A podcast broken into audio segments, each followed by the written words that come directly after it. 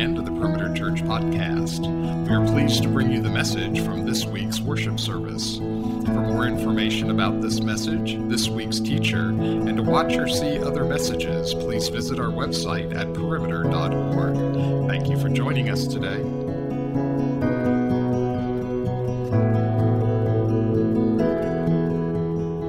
If you've been with us, you know that we are in the fourth and final week of uh, this series that we've been calling Jesus Outside the Box. And I know that I've uh, done it uh, every time. If you've been in the chapel, I've started with the box illustration, but I'm, I'm going to do it again. Bear with me. I think it's important to orient us to why we're talking about it in the terms of outside the box. But here's the idea the whole premise of where we're going with this series has been that we live life with all kinds of boxes different areas of our life, different categories of our lives that we shape boxes for, that those relationships, those things need to fit into the box that I've created for them. So we'll do it with, for me, I struggle with this with my kids. I want them to fit into the box that I've created for them. And I want them to like what I like and do what I want them to do when I want them to do it and be interested in the things that I'm interested in, so on and so forth. And when they don't fit into the box that I've created for them, I get discouraged, I get frustrated, maybe even disillusioned. We'll do it with our spouses. We want our spouses to fit into a box. Uh, maybe any other family relationship we'll do it with. We'll do it with friends. We'll do it with jobs. That our bosses would act a certain way and that our salary would be at a certain level and that there would be a certain level of enjoyment for us in our jobs. And when those things don't fit, then we don't know how to handle it. We do it with all kinds of things, and we do it with Jesus. We want Jesus to answer our prayers in the time frame that we want him to answer them in, and then not only that, we want him to answer, them, answer the prayers in the way that we want him to answer them. We want him to be for us more of a genie in a bottle than a God of the universe. We want him to be made in our image more than we want to be made in his image. And when he doesn't fit in our boxes because he doesn't ever, then we don't really fully know how to worship Him well. And we even can get bored with Him because we crafted a Jesus that we can manage and that we can control and that we can make what we want Him to be. But that's not the Jesus of the Bible. Jesus of the Bible is not manageable or containable or controllable. He is much bigger than we could ever imagine, one who insp- inspires us to awe and wonder and worship when we begin to get a glimpse of Him that is bigger than the boxes we have shaped for him. So we've talked about Jesus in the three offices that he serves in. That he is our great prophet, the great prophet, the one who spoke salvation over us and gave us the word of God in the flesh is our great prophet. We talked about how he's the, the one who is the great priest, the one who atones for us. He, he's our sacrifice, our substitute, the one who is the mediator between us and God. And through his death, he is the one who atones for our sin. Last week we talked about how He is King. He's the one who reigns. He reigns now, and the kingdom is here. It's in us, reigning in us and through us if you're a follower of Jesus. But He's coming again. The kingdom now is an already not yet kingdom. The kingdom that is to come will be a full kingdom when He returns, and we will reign with Him forever and ever. So we talked about those three things as we've looked at Hebrews, primarily Hebrews chapter 1, a little bit of, of chapter 2. Where I want to take us this morning is we begin to think about, in light of those three, three things, let's talk about not so much who Jesus is, as we have been, but what he's done. Namely, that he is our ov- overcomer. He is the one who has overcome for us. He's the one who achieves for us the victory that we so long for. He is the one who is our champion, the one who will carry us across the finish line. And in light of that, I want to share a story with you to, to lead us into this time where we're focused this morning. Some of you may remember this name if you're old enough to remember and go back into the recesses of your memories to, to pull out a memory from 1982 where this lady became famous 15 minutes of fame, not necessarily for what you want to be famous for. And she's still somewhat kind of an internet sensation because her YouTube video of this event is still widely viewed. But in 1982, a, a young lady by the name of Julie Moss ran in the Ironman triathlon in Hawaii. Now, if you're not familiar with the Ironman triathlon, uh, it's crazy. It's, it's just insane what these people do. It's one of the toughest, if not the toughest, endurance races in the world. Here's what you do you swim 2.4 miles. At that point, I'm done. You might even need to toss me a life preserver at that point. After that, you bike 112 miles because that's fun. And then, just for kicks and giggles, you run 26 miles, a marathon. It's crazy. I have no idea how the human body can endure something like that, but people do this and they survive it.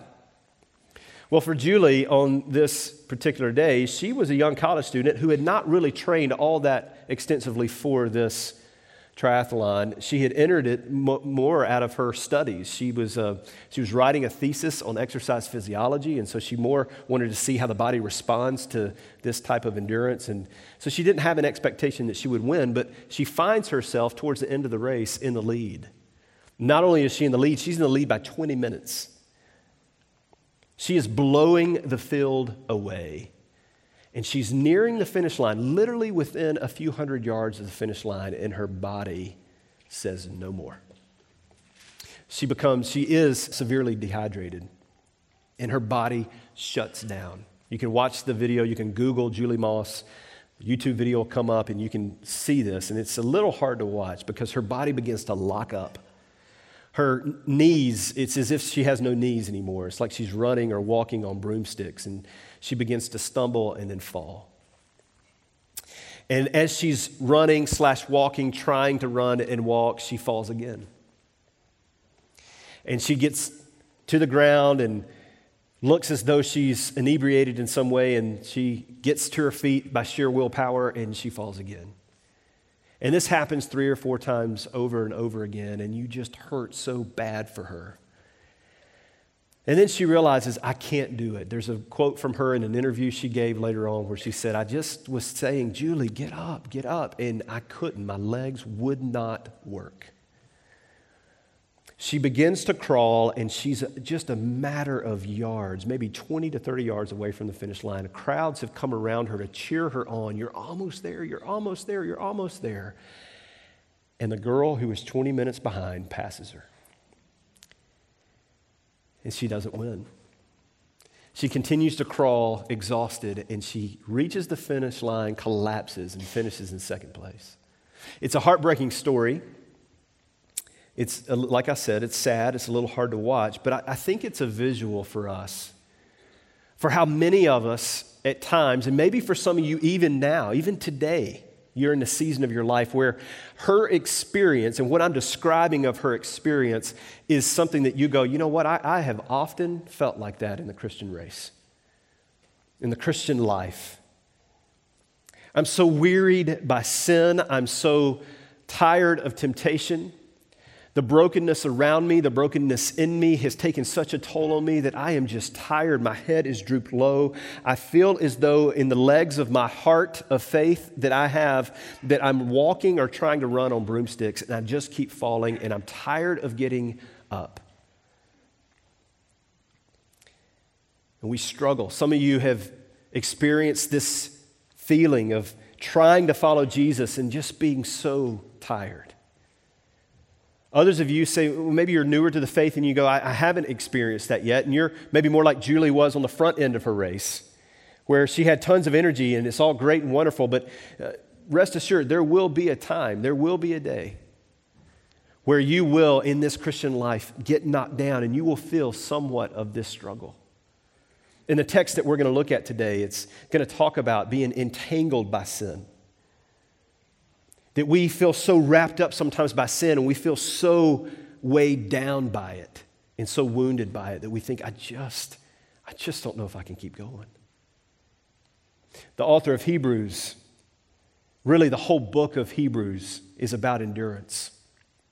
He keeps alluding to it at many places throughout the book. But in this verse, these couple of verses that we're going to look at today, this is really what he's honing in on. Is he's saying this? He's essentially saying to us, Jesus, your champion, lifts your head. And he says to the weary, and he says to the weak, and he says to the heavy laden, and he says to the wounded, Lift your head up, I've got you. And what you feel so weary to continue doing, I will carry you across the finish line. Look to me. Look to Jesus. Turn with me to Hebrews 12, 1 and 2. We're going to read the first two verses now, and then I'll read the, the third verse that you see printed in your bulletin. I'll read it later at the end of the sermon. Do this for me. Stand, if you will, as we read these short two verses together as God's Word. Hebrews 12, verse 1 says, Therefore, since we are surrounded by so great a cloud of witnesses, let us also lay aside every weight and sin which clings so closely, and let us run with endurance the race that is set before us, looking to Jesus, the founder and perfecter of our faith who for the joy that was set before him endured the cross, despising the shame, and is seated at the right hand of the throne of God. Let me pray. Father, thanks for this, this time together, and thank you most of all for your word. Thank you that you teach us through it, that we believe it is what it says it is, that it is living and active, that it pierces our hearts, that it shapes us and molds us, convicts us where we need to be convicted, encourages us where we need to be encouraged teaches us and instructs us. Lord, would you use your word today? We trust that it will not return void. And would you use me as your vessel to just simply be your mouthpiece? And would you make our hearts, through your Holy Spirit, soft and receptive? We pray in Jesus' name. Amen. You may be seated. So, there, the call of this verse, of these verses, the commands of these two verses are twofold. One, you've, you've got first that the author says, Therefore, since we are surrounded by a great cloud of witness, I'm going to come back to that as to what he's referring to there. But he says, he gives the first command let us also lay aside every weight and sin which so easily entangles or so closely uh, clings so closely. I, I originally memorized these couple of verses years ago in the NIV where it says, easily entangles, sin that so easily entangles. And I can't read this verse. Uh, for years and years now, I have not been able to read this verse without thinking of a memory from my past when I read this, this language of cling so closely or easily entangles. And I'll tell you a quick story. It came from when I was probably around nine or 10, maybe 11 years old, somewhere in there. I was at a buddy's house, and uh, he lived on a little piece of land, had woods in the back uh, of his house, and and uh, my buddy and I and a couple other guys were in the woods. We'd been playing, and I guess I don't remember why, but uh, I guess I'm assuming we were going back to the house for lunch. And as oftentimes happens with competitive little boys, we didn't look at each other and say, We're going to race now. But we kind of looked around, and as we were moving through the woods, we started running to see who could get to the house first. So we're running through the woods, dodging trees and bushes and jumping over this and that and whatever. And I'm looking ahead and I realize that this one guy that's in front of me, I can probably cut through this direction and beat him to the house if I can get this little shortcut. So I cut in between two trees, but I missed something in between the two trees that I didn't see, and I run straight into a, a thorn bush. And it entangled me, literally. Uh, but I, I'm super competitive, and I wanted to get to the house first. And I remember thinking something along the lines of, okay, this hurts, but I can't lose. Because obviously getting to the house first for lunch was really important. And so I keep trying to run, and the more I try to run, the more the couple of those branches from the bush entangle me more and more and rip away at my flesh more and more. And so I finally get out of the entanglement, but I'm moving much slower. I'm running much slower. And I finally make my way into the backyard, and my buddy's mom has come out on the back porch, and she sees me, and she looks like she's seen a ghost, and she puts her hands over her face, and she says, Jeff, what has happened? And at this point, I look down for the first time, and, and there's blood everywhere. And, and I've just gashed my legs from these thorns that entangled me. For some of you, that you, you may feel like that often or even right now, there's, there's sin in your life that has entangled you and has deeply and significantly hindered you from running this race that God's called you to race towards Him for His glory, for the name that we sang about of Jesus. And you're deeply scarred and wounded, and there's blood, so to speak, all over you, and you go, I just, I'm just tired. And the instruction is lay the sin that so easily entangles, lay the sin that, that clings so closely to the side, put it away. Okay, so that's the first one. It's the first commandment. The second commandment is look to Jesus. Again, in the NIV, the, the, the way I first memorized this, the translation says, fix your eyes on Jesus. Okay, so we are to lay aside the sin that so easily entangles, and we are to fix our eyes to, on Jesus, to look to Him. Now, these are the two commandments, and if I gave you a sermon today, and that was what I told you, okay, let's look at the text. It says, Look to Jesus, throw away sin that entangles. Let's pray. I would be doing you a disservice because that can feel like, okay, th- that's nice and that's pretty language, but what do I do? How do I do that? How do I look to Jesus? How do I throw away sin? So I want to give you two things. Two things to walk away with today as to how we can begin to run this race of endurance by looking to Jesus and by throwing away sin. First one is this continually recalling who he is. We do it by continually recalling who he is. We cannot afford to try to run the race, the Christian race, and forget who Jesus is. Yet we do it all the time. I do it all the time. I, am embarrassed to admit that even though, in this term, I, I, don't like this term, it's certainly not true of, of pastors, but sometimes people jokingly refer to us as professional Christians. Even as a quote unquote professional Christian who is a pastor, I'm embarrassed to admit how often I can preach and teach about Jesus, but how little I can think of him. The frequency of which I think about him and of him in a, in a typical day for me can be embarrassingly low. The author of Hebrews models for us well this, this ability to continually put before us a beautiful, awe inspiring, captivating picture of Jesus. All throughout the book of Hebrews, we don't have time, obviously, to do a, a big, long series on the book of Hebrews, but I would encourage you to read through the book because over and over and over again, this writer of Hebrews gives us captivating pictures of Jesus. In this text alone, he gives us some pictures of Jesus. First, we can recall who Jesus is based on where we've been the last three weeks as prophet, priest, and king. But we can also look at this text here and see that he's also called the founder and perfecter of our faith. And we can recall that, we can think on that.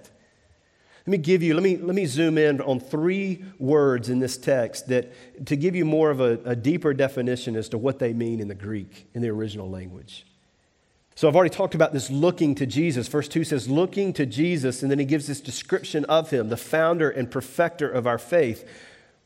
This word looking in the Greek means to keep thinking about without having one's attention distracted to keep thinking about Jesus. If, again, if I say, let's look to Jesus, let's fix our eyes on Jesus, you might go, okay, that sounds great. How do I do that? It can feel ethereal in some ways. We would say, well, here's what it's getting at to think about him in an undistracted way, to continually think about him. To think about him in his offices, to think about him in his character, to think about him in the way that he loves us. So here's your first, I'm going to give you two homework assignments in this sermon. The first one is this I want you to, uh, every day this coming week and in the weeks to come, but just make it a, a goal this first week to, to do it for sure, and then hopefully it'll stick. Take five minutes, preferably in the mornings, but just at some point during your day, take five minutes, at least five minutes, but that, that'll be the, the starting point. And just take a pen and, and, uh, and pad, some type of notebook, paper, whatever and just recall who Jesus is. Just write thoughts down, worshipful thoughts about who Jesus is. Jesus, I am amazed by your grace.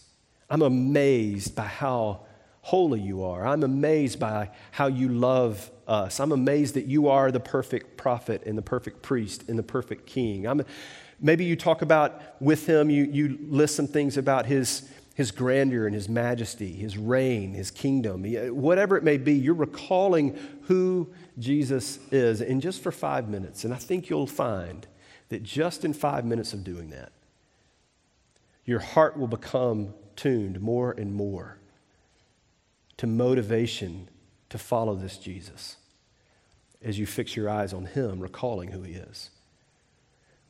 But in this text alone, He's described as the author and the perfecter of our faith, the founder and the perfecter. That word in the Greek for founder is, is the initiator. He's the very reason we have access to the Father. He has initiated our faith.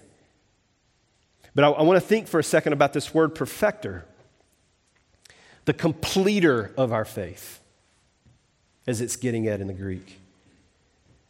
The one who is making us perfect. So if you are in Christ, if your faith is in Him, then you are in this process called sanctification. The Bible calls it sanctification, which is the process of being made more and more holy, more and more like Jesus. And so you're in that process now, and you will be perfected on that day that you stand before Him.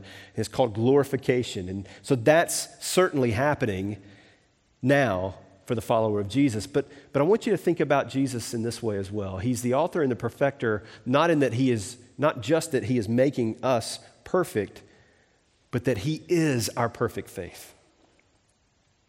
He is the perfect, faithful one. In other words, everything that's true about Him in His perfection, in His perfect faith, is through faith in Him true of us. For years uh, that I was doing campus ministry, I, would, I loved sharing the gospel with, with students one on one across the table. We just have conversation. We work through the book of John together, much like Randy trains us in the life issue booklets. And then we'd always, we'd always get to a point in the conversation where I loved using a particular illustration, and I've been able to use it a few times here as well since I've been here at Perimeter. But, but I would simply say this in top left hand corner, put your name, draw a line under it, and list everything under your name that's true of you apart from Jesus. So we list things like sinful, just generically speaking, I'm sinful, I'm selfish, I'm prideful, I'm imperfect, I'm, uh, there's, you know, you could go on and on, I'm dirty, or whatever. And then over here on the right hand side, I want you to put the name of Jesus, and I want, to put, I want you to put a line underneath it. I want you to list everything that's true of Jesus. And what you end up list, listing is basically the opposite of what you've listed about yourself sinless, humble, selfless, perfect, pure, so on and so forth. And then we would look at a couple of verses together that, that help us understand that Jesus is our perfect faith, a faith that we can't do perfectly, the life that we can't live perfectly, he has done for us. And so you look at 2 Corinthians 5:21 that says, "And God made him who knew no sin to be sin, so that in him we might become the righteousness of Christ." And you realize that when you place your faith in Jesus, a swap happens. And everything that's true of him is now true of you. One of my favorite verses is Colossians 3, verses 3 and 4, where part of it says this For you have died, for the believer, you have died, and your life is now hidden with Christ in God. When I was young, probably around the same time, same age that I ripped my shins apart with the thorns, I would go three or four straight years. Some friends of mine would go, we would, we would go to the uh, Camp Briarwood in the summers for a week away and it's a great camp, Christian camp. And one of the things that they would do on, at this camp is that one of the highlights of it was that you would do a camp counselor, a camper counselor hunt. And so they let the campers, all however many hundred of us, go wherever we wanted to on the grounds, and then they would, and we could hide, and they would look for us. There's no way this would fly today. There's way too many legalities and too many parents that would complain. You lost my son. Um, but we had free reign, at least as I remember it. I'm sure there were parameters, but we would have free. Well, by, by the third, by the third year, I believe it was, we had scoped out all the best hiding places, and we had found this particular bush a little bit off the beaten path that I now know is an Elaeagnus bush. And if you're familiar with Elaeagnus bushes, they're very dense and thick on the outside, but when you crawl up underneath them and get inside of them, they're hollow. Great little play area for kids, and it feels almost like a little miniature treehouse.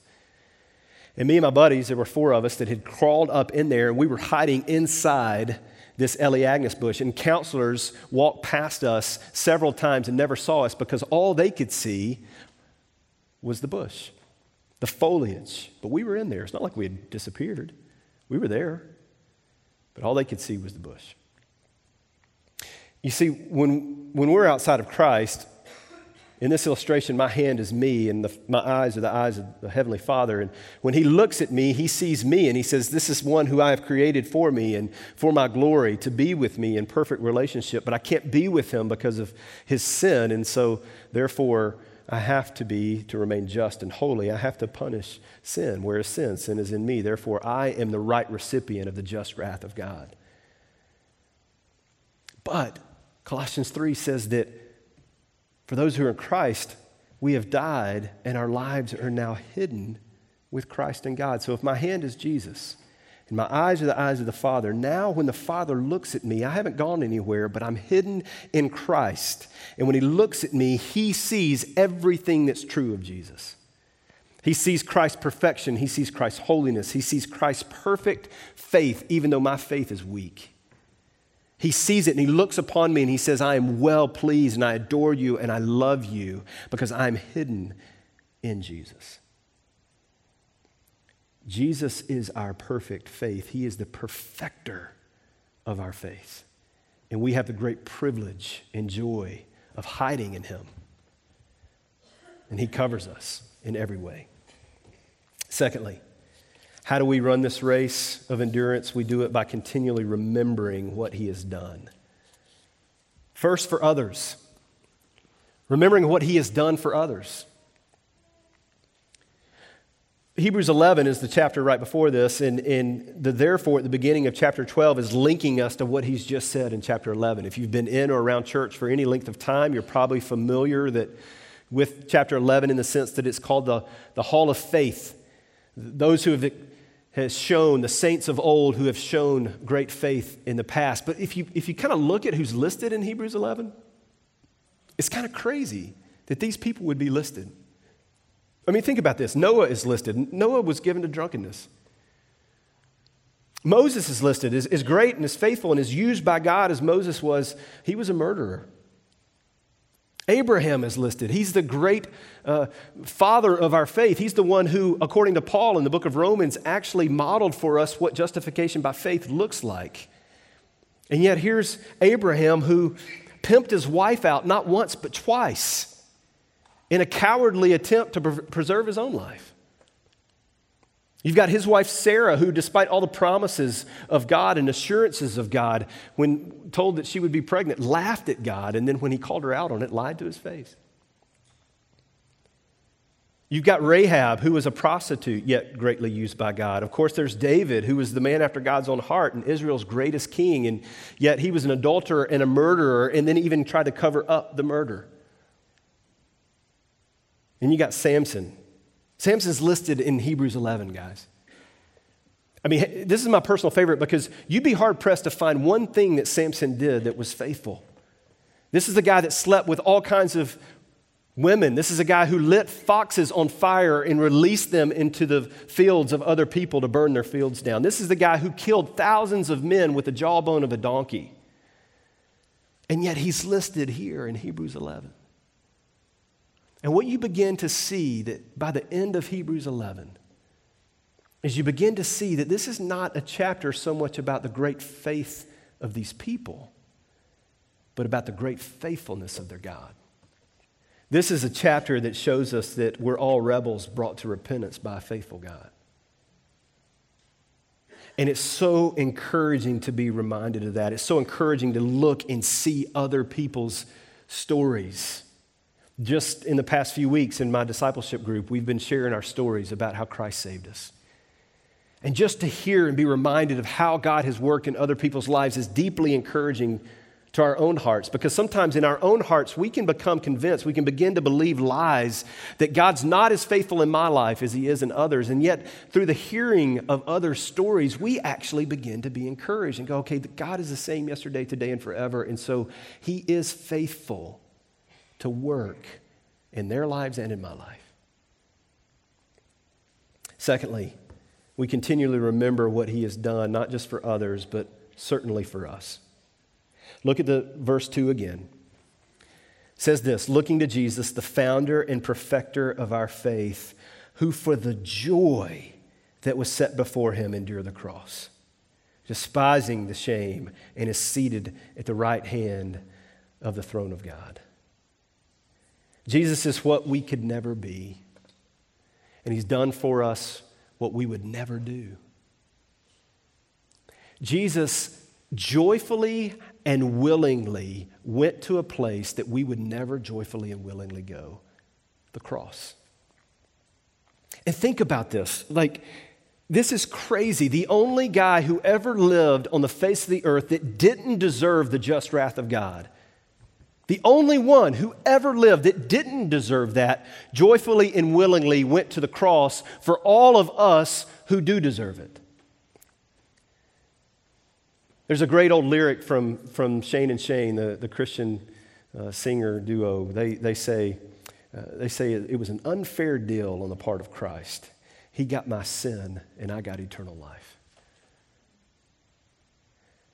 I mean, this is, this is wild to think about what Jesus did with the cross. And if you're beginning to tune me out because you know I'm kind of getting into Gospel 101, then, then tune back in because this is the most important thing that I or any preacher could ever share with you is that if you want motivation for the race, if you want fuel for the race, if you want affections for the race that God has called you to live, then it begins and ends with us gazing at the cross being amazed at what our Jesus would do for us at the cross that he would take the shame of the cross that we rightly deserve and that he would take it, and then to think that he would do it joyfully. Yes, he wrestled in the garden because he knew what was coming, but then when he finally said, Your will be done, he went to the cross with joy because of his love for you. If that doesn't motivate us, if that doesn't stir us to say, I'm tired and I'm weary, but as I look to the cross, he lifts my head and I say, I can Keep going. Not by my strength, but by His. Friends, He endured the cross for us so that we can endure the race through Him. He endured the cross for you so that you will endure the race through Him. Philippians 1 6 says that he who began a good work in you will bring it to completion. If He pulled you out of the muck and the mire when you were a sinner, lost, dead in your sins, far from God, He will not drop you now. He will put you in His pocket and He carries you to the place that you can never go. It says that He's seated at the right hand of the Father. His present reality is your future. You will be with Him in glory not based on what you've done or haven't done, but based on Him and His finished work as your champion, as the one who has finished the race for you. Look at verse 3 very quickly. Just make one comment. It says this Consider him who endured from sinners such hostility against himself, so that you may not grow weary or faint hearted. The two words at the beginning of the verse strike me the most. Consider this. Uh, consider him. Consider him. What better place to consider Jesus, to remember him, to recall him and what he's done? What better place than the table? It's not just a place of remembrance and recalling and considering. It's a, it's a place where we believe certainly that takes place, but that God's Spirit is present here in a mysterious way to where He fuels us. He motivates us. He gives us strength and energy for the race before us through these elements as a means of His grace we look at the cross and we stand amazed because his blood covers us. Let me pray. Father, thanks for this time together. And thank you again for your word. Thank you that, that you are for us everything that we weren't and can't be. You finished the race for us, and you fuel us even now by your Spirit who is in us by the means of grace that you have given us. Father, may we be a people who are quick to remember and to recall. Forgive us that we are a people who are quick to forget. And even now, as we come to your table, would you meet us in a special way? Encourage us deeply, we pray in Jesus' name. Amen. You've been listening to the Perimeter Church podcast. Perimeter Church is located at the corner of Highway 141 and Old Alabama Road in Johns Creek, Georgia. Please visit our website at www.perimeter.org for more information, to give us your feedback, and find other messages from our teaching team. Thanks for making this podcast a part of your day.